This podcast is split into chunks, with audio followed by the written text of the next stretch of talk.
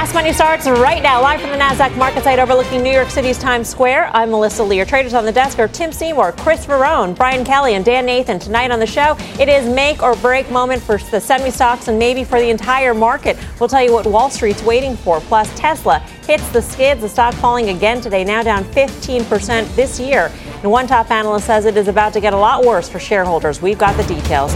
We start off, though, with the big story of the day the Boeing fallout. The stock down another 5% today after a number of countries and airlines ground one of its models. Let's get to Phil LeBeau in Chicago, who's been following every angle as it's been unfolding. Phil.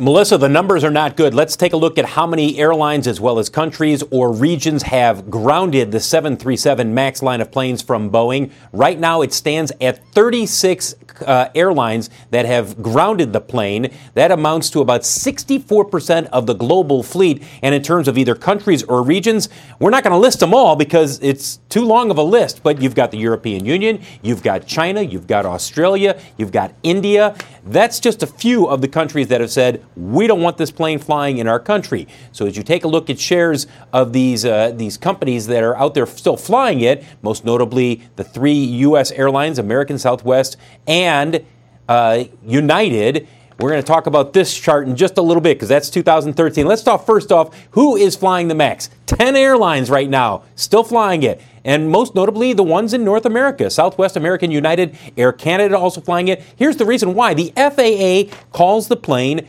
airworthy. Take a look at Boeing shares, or I should actually tell you how much Boeing shares have dropped since Sunday. 11%. That's when we had the first inclination that we could see some groundings when China said, we don't want the plane flying. And this brings up the question have we seen this before, Melissa? And yes, we have seen this before. And if you're an investor, you should be encouraged despite what we've seen Boeing shares go through over the last couple of days. Now, let me show you the chart showing 2013, January of that year. There are a couple of battery fires for the 787 Dreamliner. There were only about 50 of these flying at the time, and immediately Japan said, ground it. We don't want it flying. It wasn't long after that that the FAA said, ground it. We need to figure out what's causing these battery fires. It was a huge story. Lasted for three months. Eventually, they put the uh, plane back in the air after they figured out exactly what was wrong with the lithium ion batteries. They had to institute some fixes in the aircraft. They did that. Look what the stock did up 81%, 81% in 2013. And it started at the beginning of the year, Melissa, with everyone saying the sky is falling. The Dreamliner is going to be dead in the water. This is a disaster for Boeing shareholders. Look what ultimately happened there. Not saying that's going to happen with the 737 MAX because this is still unfolding. We don't know where it's going to lead. We don't even know what the, what's coming out of these investigations with Ethiopia and Indonesia. But that is one indication that while it's horrific right now, the shareholders ultimately were rewarded there. Phil, do you know offhand what the time frame was between uh, the Dreamliner and, and, the first battery explosion, say, till the time that it was actually grounded? Yeah, it was about 90 days. It was 90, 90 days. days. It was Janu- okay. January to the end of April.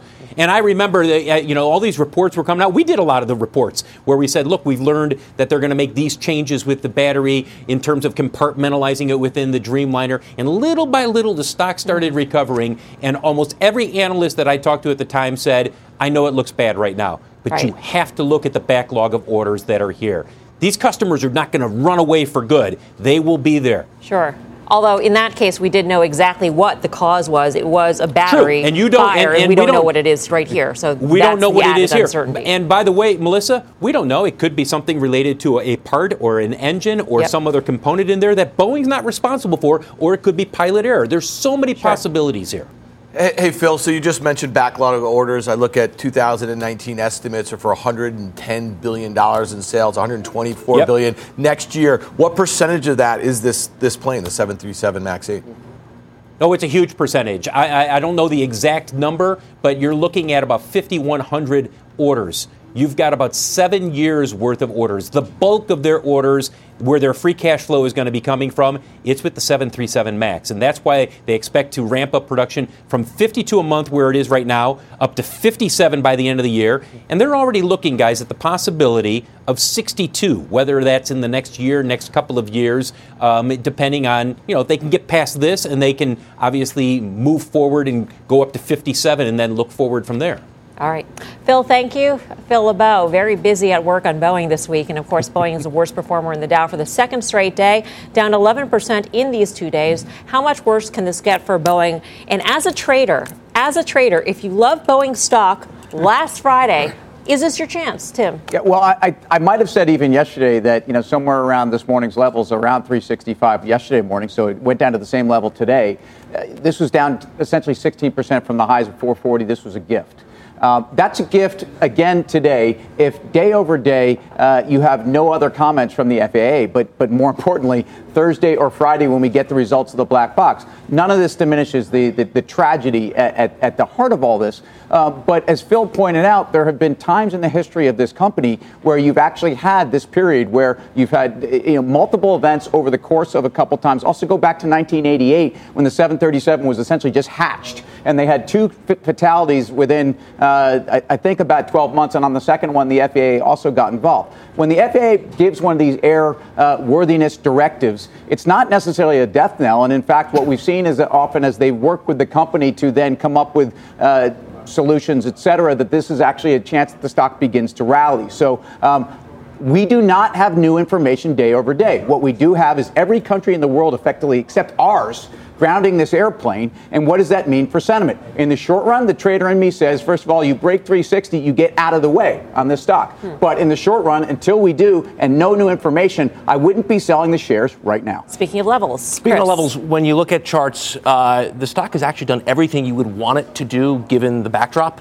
Uh, 360 was the big level. It held the 200-day moving average. Mm-hmm. I would also note it filled a gap from January 30th. There was a big up gap. All you've done here is come down and fill it. The stock is still up 25 percent year to date. So if we forgot about what happened and just said on March 11th, would you uh, accept uh, the stock up 30% year to date? I think a lot of us would say yes. It's back to a good level. I think you take a shot on the long side. That's a very simplistic view of. I mean, I mean, yeah, I, no, that, I, with all due respect, that didn't come out in the right way. But I mean, course. just to say it dropped, and if we didn't know why, would you accept money. it? Yes you have to understand why. And, and the yeah. reason why is not the first plane crash, it is the second plane crash on this airplane model. And while this may sound incendiary or whatever, this is what sentiment is, right? Sure. Jumping to the worst case scenario. I think what's notable when you look at the two biggest suppliers uh, of Boeing, Hexcel and Spirit Air, right. both those stock act really well here. Those have not reflected the same um, type of pain uh, that we've seen here. Also, Boeing, the last two days, they tried to close in on the lows and they couldn't.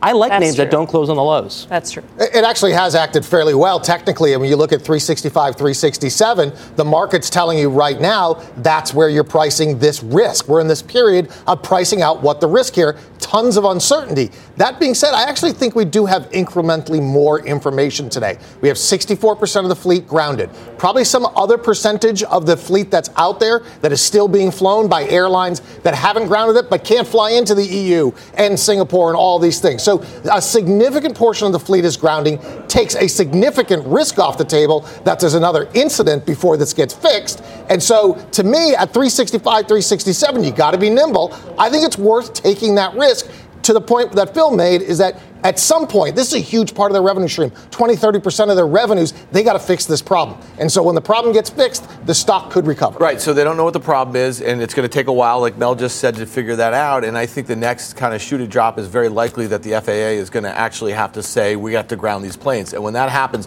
this stock is going to be much lower. All those airlines that you said act really well are going to act a lot worse. It's going to be massively disruptive if that happens. Obviously, I have no idea if that happens, but here's a stock that's trading well above a market multiple, uh-huh. expected to grow revenues uh, 10% year over year in 2019, earnings 26%, and it's going to look really expensive if analysts have to start chopping 2019 and 20 earnings because they're just not certain whether they're going to be making those 50. I'm a buyer on if the FAA grounds it. I'm, I'm just saying, but like, absolutely, you know, we're yeah, talking because about now we have more you know, information. a simple level at uh, 362 half. That was the gap level from January earnings. It stopped there almost to a dime yesterday, right? If it goes through there, there's a lot of room below that. As, as, as instructive, and Phil laid out some really important information about the background here. He talked about 2013 mm-hmm. lithium battery. I talked about two, uh, 1988.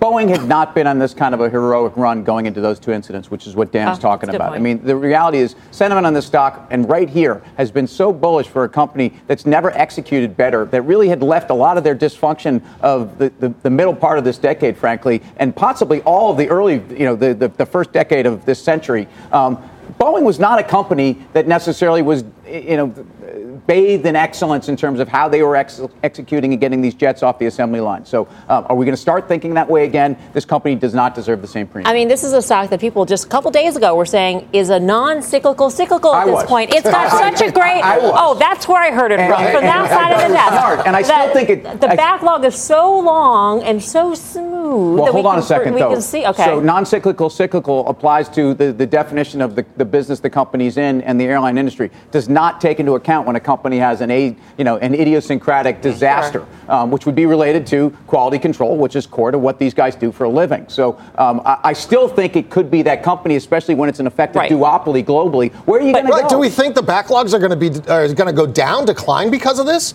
I mean, if they don't fix it, then the company's got a huge Well, problem. if, if the but are the still backlogs grounded, really going to be down? If those planes are still grounded by airlines, international airlines, they're not going to actually probably they're probably going to delay those orders or whatever they you know haven't done because they're going to buy three next year. They're going to buy you know I mean that's Depends how long the, the grounding is, right? Does that just I mean if we that Airbus quick is the big winner here? Uh, we had 52 week highs uh, on that stock only today. if air, only if airlines switch. If they actually can switch to the A321 Sure. single aisle, then sure, yeah. Well, if you But look at the response of the airlines today, these were bad charts going into this. UAL, basically fresh lows. American, basically fresh lows. Delta's the only one that showed up today in any capacity. Which has no max eights, by no the max way. in eight. their The stock outperforms. That's how you play the airline. You know, I- I'll throw something else in here. You know, thinking about how dicey these trade talks are, we heard about over the weekend that Beijing is pushing back a little bit. I think this is actually the worst possible news for the U.S. trade delegation here when you think about it. Obviously, this is a huge export of the U.S. here. We know that China is trying to develop a very similar plane, a single aisle, you know, competitor to this sort of thing.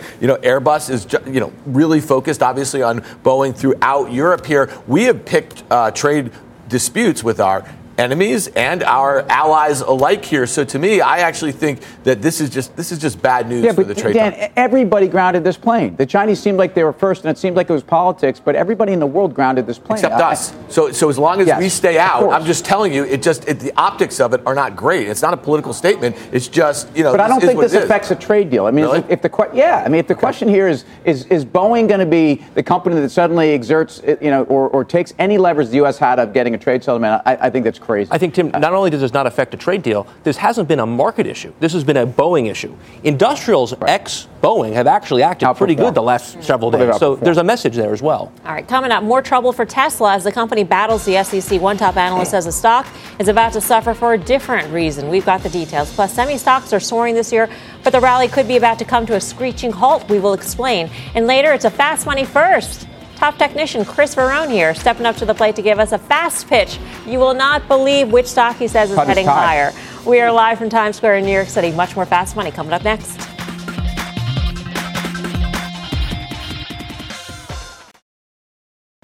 Welcome back to Fast Money. Check out shares of Tesla falling today after two analysts cut their price targets on the electric car maker. It is our call of the day. Morgan Stanley's Adam Jonas says Tesla is hitting a demand air pocket earlier than expected. This is CEO Elon Musk is fighting back against the SEC, accusing them of trampling his free speech. The stock is down 15% this year. Is there a clear path ahead?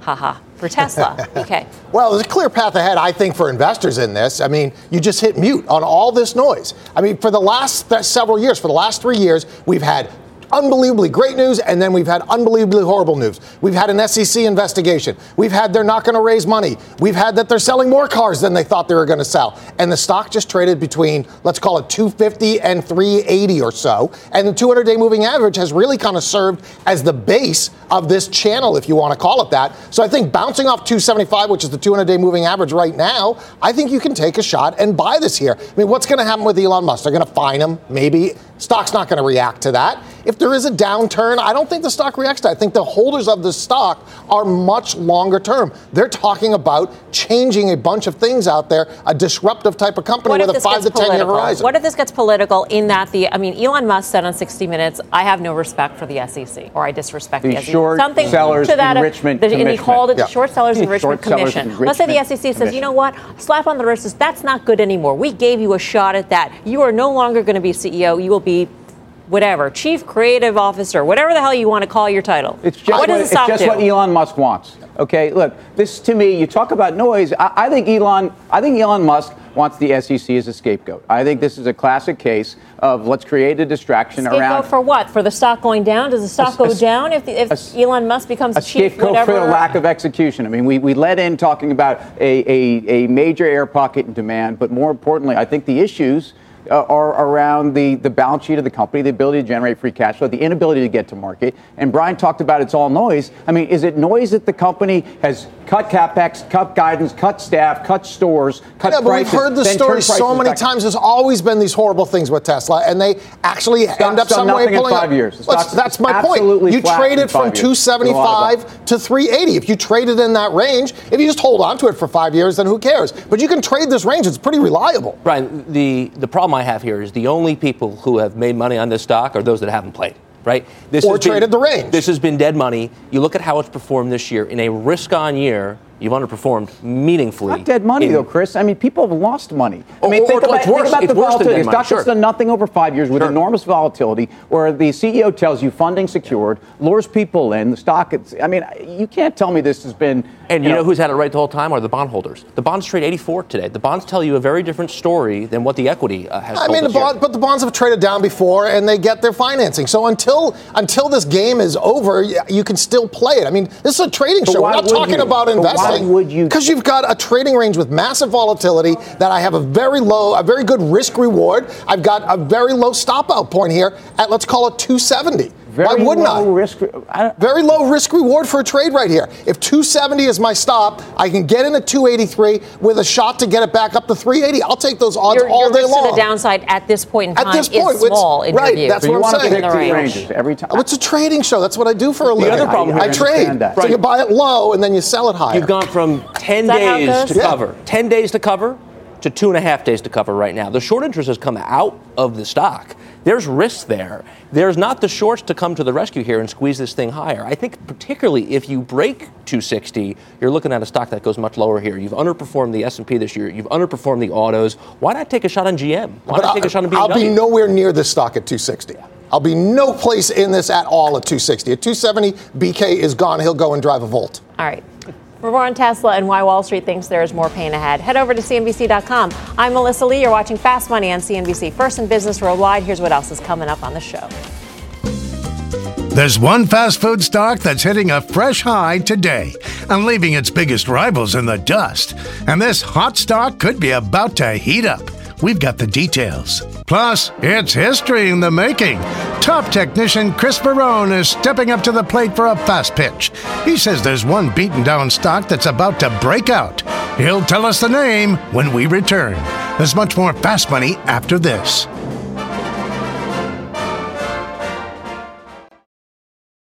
Welcome back to Fast Money. Semi stocks making a comeback this year, soaring off the December lows, nearly retracing all of its losses from the recent sell off. Josh Lipton's in San Francisco to break it down for us. Hey, Josh. Melissa, let's take a look at those semis using the SMH. Since the closing low on December 24th, it's now up nearly 30%. It saw a dip a bit last week, though, still up about 20% year to date. Some of the names making the biggest moves since that low Xilinx, AMD, Micron, Nvidia, and Intel. The team at Bank of America Merrill Lynch out with a new research note just today saying that fund managers cut back their allocations to semis, leaving them less exposed than their prior peak. So their betting managers flock back in. The data supports their buy, buy ratings they told clients on Xilinx, Intel, Nvidia, and AMD. I also checked in with RBC's Mitch Steves. Now he bets that the semis, excluding analog, do move higher from here. So that's memory, semi cap equipment makers, as well as NVIDIA and AMD. In part because demand could be stronger than expected in certain key end markets in the back half of the year, like the data center and smartphones, he says. Biggest risk to the group, he argues, is that a trade deal does not get done between the U.S. and China, but Steves bets that it does. Melissa, back to you. All right, Josh. Thank you. Josh Lipton in San Francisco for us. Let's trade the semis. Dan Nathan, what do you say, especially in the week where we've got a, a major semiconductor deal? In yeah. the books? Well, listen, I think deals are really important when you think about the performance that we had from 2014 all the way up into the early 2017. It powered a lot of the outperformance that we saw in this group. And I think as we think about 2018, and we talked about it a lot, this group was one of the most uh, first cyclical groups to really roll over, and it never made a new high with the broad market. And I think a big part of that had to do with the fact that there was a lot of ordering ahead of expected trade war. So here's the issue we have inventories that are high. They're going to take a little uh, time to back off. And like Josh just said, you know, the back half of the year could be a lot better. I would look at names like uh, Applied Materials, AMAT, that are really beaten down, sentiment's really poor, um, expectations are really low. That might be a name into the back half of the year that should see a pickup in orders. Yeah, uh, yeah. For me, it's a no touch for a, for a while here. I think these these are the leading edge of any type of weakness in the market. Now, it doesn't mean they have to go down and retest their lows, but again, I don't think we've priced in enough of the economic weakness. We haven't priced in a hiccup in the trade talks whatsoever. And so, up at these levels after this run, it just doesn't make a lot of sense for me to get long semis. Well, you know, since we've got a technician here on the desk, Chris, why don't you head over to the plaza yeah. and break down the semis for us? We're going to talk about this group a couple ways. And I think, actually think what's ironic here is as we celebrate the 10th anniversary of the bull market for the broader market, semis had a bear market last year. When you look at what the SOX did from March of 2018. And Dan's right, these things peaked early. They peaked in March of 18. They were down 27% from the highs down to the lows in December. Coming off those lows, up 30, so down 27, up 30. It leaves you right back uh, at the old highs. We've come in about 2% from the high, so it's been a very modest pullback uh, over the last few weeks. And if we look at the longer term chart here, I think the big question is we are right back into those resistance levels from March of 2018. But I think the difference this time around is they've reemerged as a leader. So, in what has been a sideways or a challenging tape over the last several days, we've actually seen some really good outperformance uh, from this group. Now, this is the SOX, this is cap weighted. If we actually look at the equally weighted semiconductor index, this has already taken out those 2018 highs. So, in equally weighted terms, semis actually act a lot better here. And I'm going to give you two that we like in particular. The first is the biggest uh, in the group. Uh, this is Intel. Broke out of this big base uh, last year, um, started to turn back up here uh, over the last several weeks. You think you get this above you know, 55, 60, you're looking at maybe a 70 or $75 long term chart. This is a very, very good picture. And then NVIDIA, a name that was certainly beaten down here they took 60% uh, out of this one uh, over the last number of months. It is now basing. We think it's turning. You start to get this above that 165 level. We think you give a run back to that 200 day moving average. So, very tradable NVIDIA. Intel looks good long term. I think, very importantly, equally weighted, semis have already broken out above those 2018 highs. Why don't you come back over to the desk, Chris?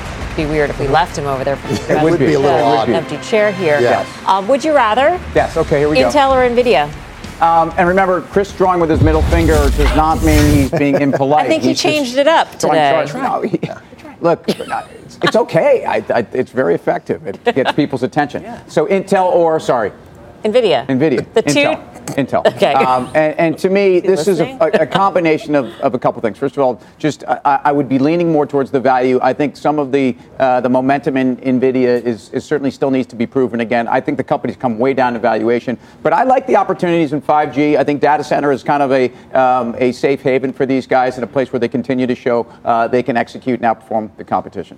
Chris, I'm curious because you said equal weight semis look good, yeah. which implies that smaller cap semis have actually done well, but you're recommending larger cap semis. And so is there a thinking that they're going to catch up? But there's I sure. Mean, Actually, when you look at, for example, like the Russell 2000 uh-huh. semi-index, it has decisively uh, made new highs. So the real strength here, or the real alpha over the last number of weeks, has come from the smaller ones. We like Intel longer term. I also like the yield uh, on that one as well. I think Nvidia probably gives you the most bang for your buck in the short term. They washed this thing out down 60%. Skyworks might be one more that's washed out here, starting to turn up.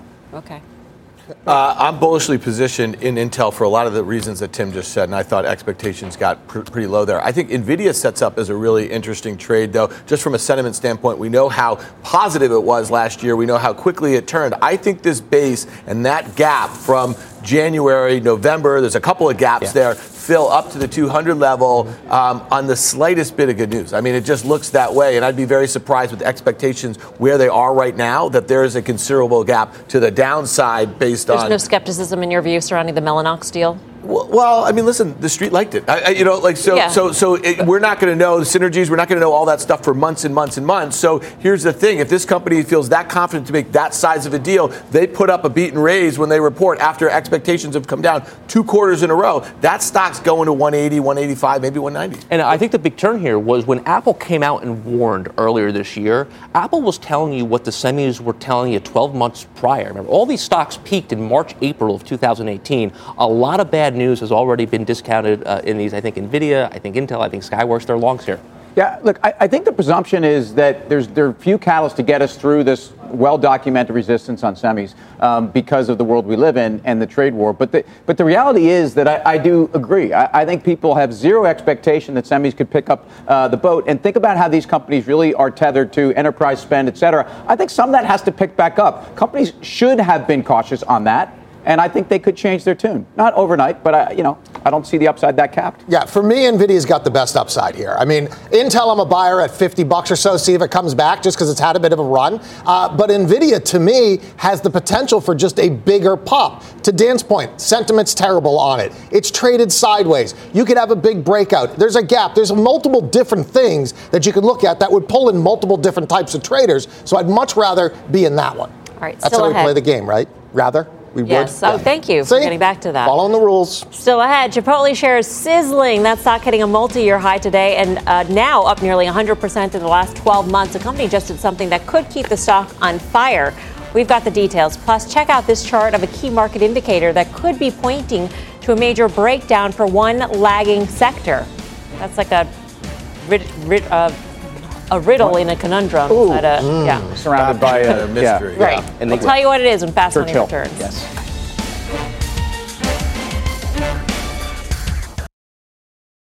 Welcome back to Fast Money. Chipotle rallying and hitting its highest level in more than three years today after the fast casual chain launched its own uh, loyalty program. Kate Rogers is back at headquarters with the details. Hey, Kate. That's right. Chipotle launched its loyalty program nationwide this morning. Users can enroll online or via Chipotle's app. The company is teaming up with Venmo to build buzz during launch week, depositing surprise amounts from $1 to $500 directly into Venmo accounts for those who sign up at ChipotleRewardMe.com. This comes at a time when digital is growing quickly for the brand, up 66% in Q4 and accounting for nearly 13% of sales. CEO Brian Niccol told CNBC exclusively that loyalty will further engage customers with its digital platform. I think this is going to be a multiplier effect on our digital business. And what we've really seen in the markets is people just get more engaged, more committed uh, in our digital system with the loyalty program. Under Niccol's leadership, Chipotle has been moving to make the customer interaction more seamless, installing pickup shelves in stores for digital orders and testing out Chipotle lanes or drive-throughs for these digital orders as well. The company also has second make lines in stores for digital to speed up the process. Chipotle has a significant advantage in that we've built dedicated kitchens to serve digital orders. And we've integrated those kitchens both with our app and with delivery drivers so that the orders come in in a way that's seamless. Uh, they don't interrupt the flow of the line in the restaurant. And analysts say that's what Chipotle is really getting right here, creating a digital experience that is seamless from screen to store, with loyalty being the next step in building out that ecosystem. Melissa? All right, thank you very much, Kate Rogers. Kate uh, Rogers at headquarters. Chipotle's new loyalty program could let it cement its upper hand against one fast food rival. That would be McDonald's. Well, McDonald's has rallied 15% in the last year. That's nothing compared to Chipotle, which has almost doubled its share price in the same time period. So, does this mean that Chipotle has become the new fast food king? Dan, I don't, I don't know why I went to Dan, but Dan. Uh, I love myself a Chipotle burrito. Uh, here's the thing, carnitas, obviously. Um, you know, I think one of the things that you just said there was really interesting. They're building out separate kitchens, not to avoid the flow of the line in the restaurant. What did we see last year when Starbucks, Starbucks, started digital yeah. ordering? I mean, there's all these kind of pain points for this stuff, and I think the, you know, a steady rollout, the combination uh, with the rewards program, and that sort of, it, it all makes sense to me. This is where it's all going. And then here's the thing. I mean, this is going to be, you know, really nice upside for a company trying to get back to uh, peak earnings, which you know we've all been kind of saying that's how you're going to value this thing going forward. Are we You know- going to look back and, and at this chart and say this was Domino's, you know, 2014 through 2017? or I think so. And what strikes me is uh, people missed this from 200 to 400. They've missed it from 400 to 600, and I think they're going to miss it from 600 to 800. Uh, the sentiment on But at this. what price, Chris? Because I, Yeah. I don't mean to interrupt Yeah, you. I. I, I do think that Brian Niccol's done an amazing job here, and I do think you know I've been probably not bullish. I haven't been shorting it or negative, but on the stock for 300 bucks. So I'm one of those people. But I, I look at the valuation here, and at some point, look, a digital rollout, you know, yeah, that's great on loyalty. And by the way, that was great for McDonald's stock, and it was great for Domino's stock. But at some point, but how many bites can we take out of this one? Because we, we, we've rallied on a digital rollout for Chipotle, I feel like, for the last three months. And I think at some point, at, at, a, at a PE of over 60 right now, I have trouble with the stock. Domino's rallied for three years Yeah. on, But, but on their, their global growth was unbelievable. I mean, do we do we expect that that's what Chipotle's kind of foundation for? for, I, for I don't. I don't see why it couldn't. I mean, the momentum's very strong in this. They're firing on all cyl- cylinders. Uh, to me, I just wouldn't stand in front of this. They, we, this has gone from a company that had all kinds of PR problems to now all of a sudden they're firing every cylinder. You go to any Chipotle, they're busy now. But that doesn't mean you, that McDonald's is going to get hurt by this. If you just look at how McDonald's is traded, it looks to me like this coiled spring. If they can fire on a couple cylinders, and I know they're doing quite well, but if they can fire on a couple cylinders, they too could break out like this. So I think you can stay long Chipotle, maybe take a third off and start buying McDonald's. I think what's been so unique about this sector is how bifurcated it's been. Chipotle's been good, McDonald's has been decent, Wendy's is rolling over, Domino's is rolling over. I think you can own McDonald's, I think you can own Chipotle, but this is not a group call here. And I wonder if there's a message there about growth or about that space that some of its peers here have actually rolled what over people recently. want to eat or don't want to eat Yeah. these days. Well, uh, but again, you could probably still bifurcate McDonald's and Chipotle being in different places on that spectrum. Um, I do think that fast food, fast casual are, are destroyed by minimum wage. Not making a statement on should people earn more. I'm telling you that their labor costs have gone a lot higher. Coming up, check out this chart of one economic indicator on the verge of reaching a key level. We'll tell you what it is and what it could mean for the markets. Plus, Chris here stepping up to the plate, getting ready to pitch one Dow stock trading near its highest level since right after October, the October sell off. Find out the name and what has him so bullish when fast money returns.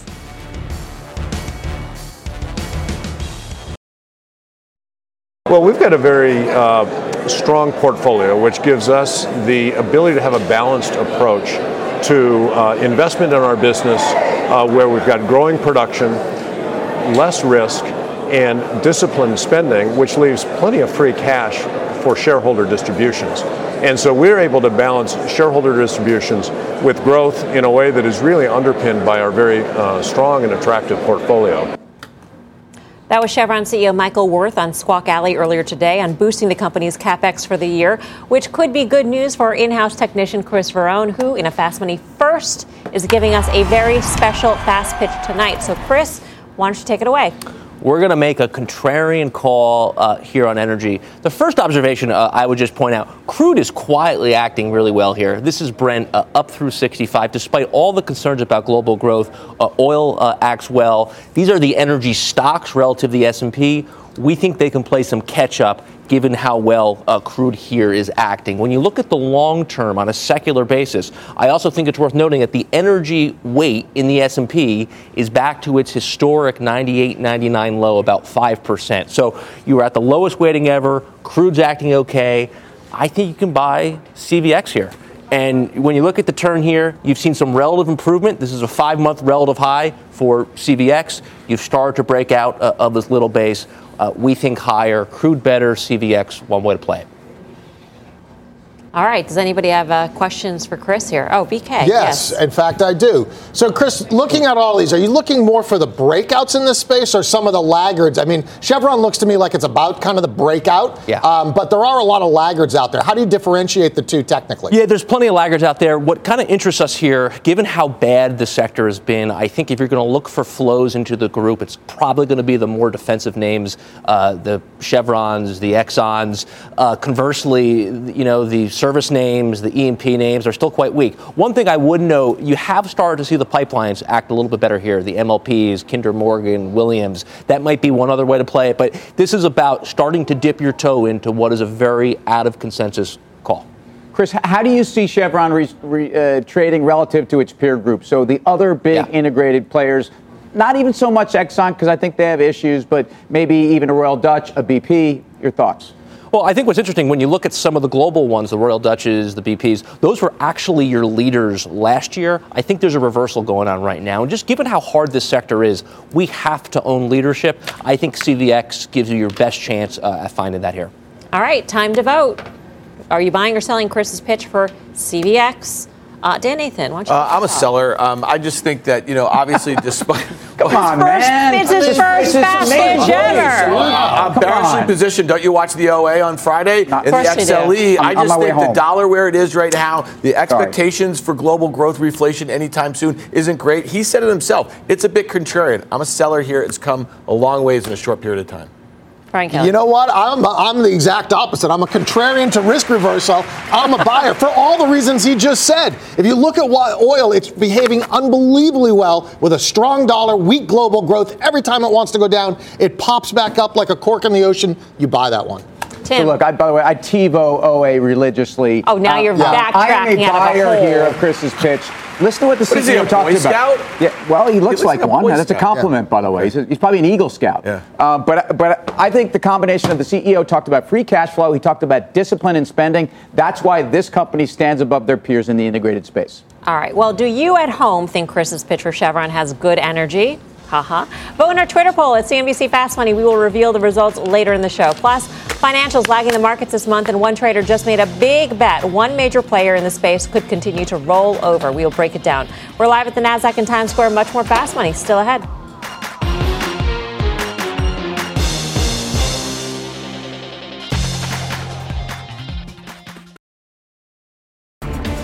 We've got market flash on Kraft Heinz, the stock jumping after hours. Let's get to Leslie Picker for all the details. Hey, Leslie. Hey, Melissa Kraft Heinz hiring RBC to review options for the company's Breakstone unit. That's according to a story just put out by CNBC.com's Lauren Hirsch, who is citing people familiar with the situation. Breakstone includes dairy brands related to cottage cheese, butter, sour cream, and CNBC is reporting it could fetch about $400 million in a sale. Now, RBC didn't respond to CNBC's request for comment. Kraft Heinz declined to comment.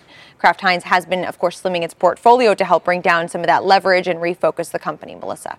All right. Thank you very much, Leslie Picker, back at headquarters. So, potential sale $400 million. That seems like a drop in the bucket in terms Yeah. of the Last debt that time it I has, checked, the problems. Sam that it- Breakstone, not a catalyst for your stock, um, especially with all the issues here. And, and even if you didn't have these issues, uh, the reality is the reason why maybe some of this stuff went on, whatever we're going to call this, is because the top line hasn't been growing here for a long time.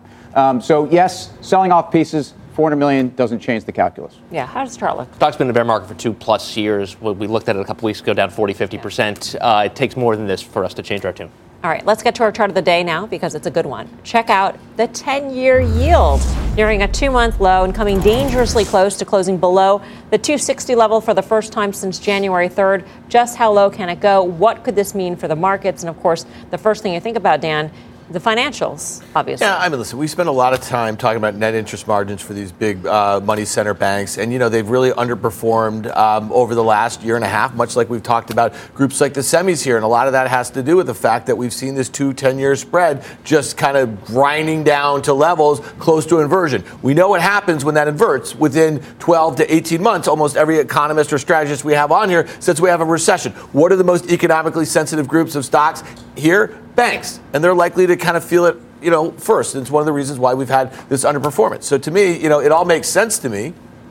There's there's going to be a time in the next 60 to 90 days that you're going to be able to buy the banks. They have to reprice in this flat yield curve, but there is no way the Fed is going to let the yield curve go negative just by their actions. So they have a lot of levers that they can pull. If you want to play this, you can buy two years and then wait for the banks on, to come. BK, last year, I mean, they were doing a lot of things that were inadvertently making it kind of get flatter, and then this year they were kind of thinking about different ways to kind of make it get Right, steeper, but they- and they this can- thing- it, it's it's it just goes lower. I mean, No, it, but they, but they have their to balance sheet. Mario they can Draghi's do, working to make Yeah, they have their higher. So balance Europe's sheet not that they can use. You're, Europe's not helping. So, um, and I do think that that's a weight down on U.S. yields, and the differentials are getting to extremes uh, to where we've seen them.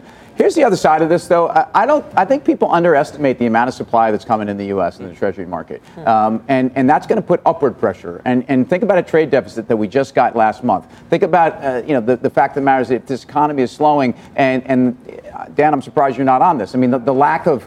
Um, support for this administration um, to the extent that we've seen central banks diversifying out of treasuries. But more importantly, treasury supply is an issue for yields. It is. And Tim, I might add to that. When you look at the way Bank of America has actually acted the last couple days, it held 28. That was a big level, reversed right off it uh, back to 29. You've actually seen copper act really well here too. Copper can be a little bit of a leading indicator for rates. I think the lower rate story is well known, and maybe the question is, Dan, is the market up because rates are down?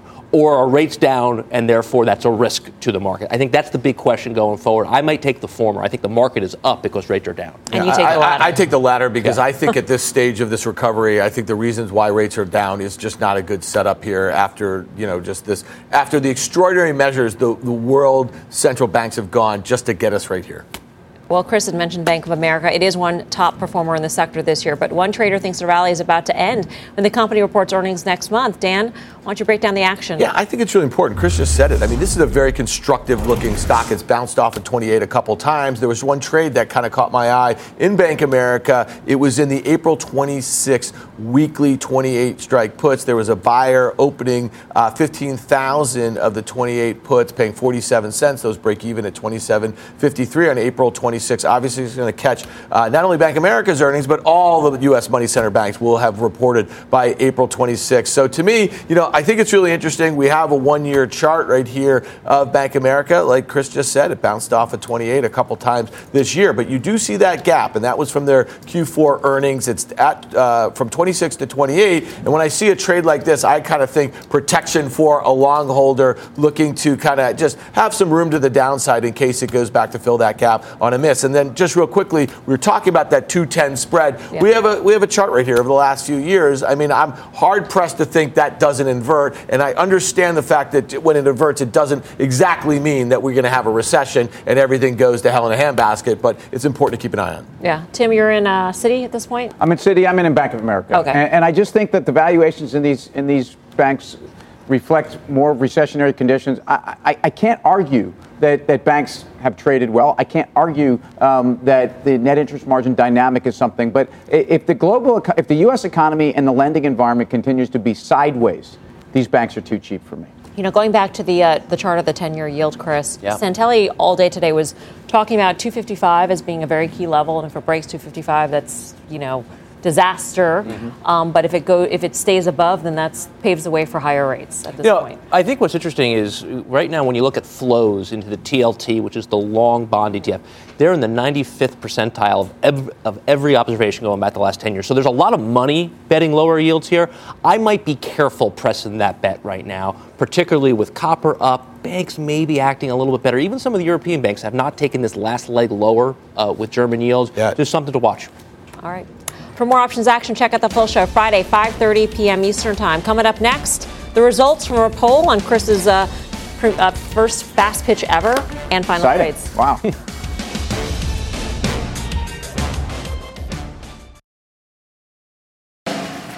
Here's a question.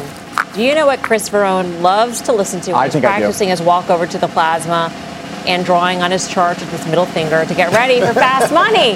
It is Toni Braxton, of oh. course. Sorry, Chris, on your oh. very first fast pitch, it is Crushing. a loss. Crushing. Oh, we got um, our the dance Twitter version. fans That's aren't that is. buying. Well, that's because The the, dance margin remix. of loss is so small. It's the narrowest it's been in a long time. Really? 41% said yes, 59% said no, which is way better than what It's you a guys have relative pulled outperformer. recently. I thought that the Exactly. dance version of Unbreak My Heart Is meant worse? you really were awful. Celine Dion is that league. Anyway, final trade time, Tim. Okay, so McDonald's, I don't think is awful either. In fact, U.S. comps growing two and a half percent is good enough for me right now. McDonald's. Chris, CVX, we think it's getting better. Play the bouncing crude. That's how you do it. Brian Kelly. You know, another way to play the bouncing crude is to go to those services. Look at Schlumberger, Schlumberger, SLB. That's the one you buy. Dan. Um, I'm looking at Schlumberger and Chevron making up 20% of the XLE, and I'm a seller of that one. Not a boy. Nice to be against everybody, Dan. that does it for us here on Fast. See you back here tomorrow at 5 for more Fast Money. Meantime, don't go anywhere. Mad Money with Jim Cramer starts right now.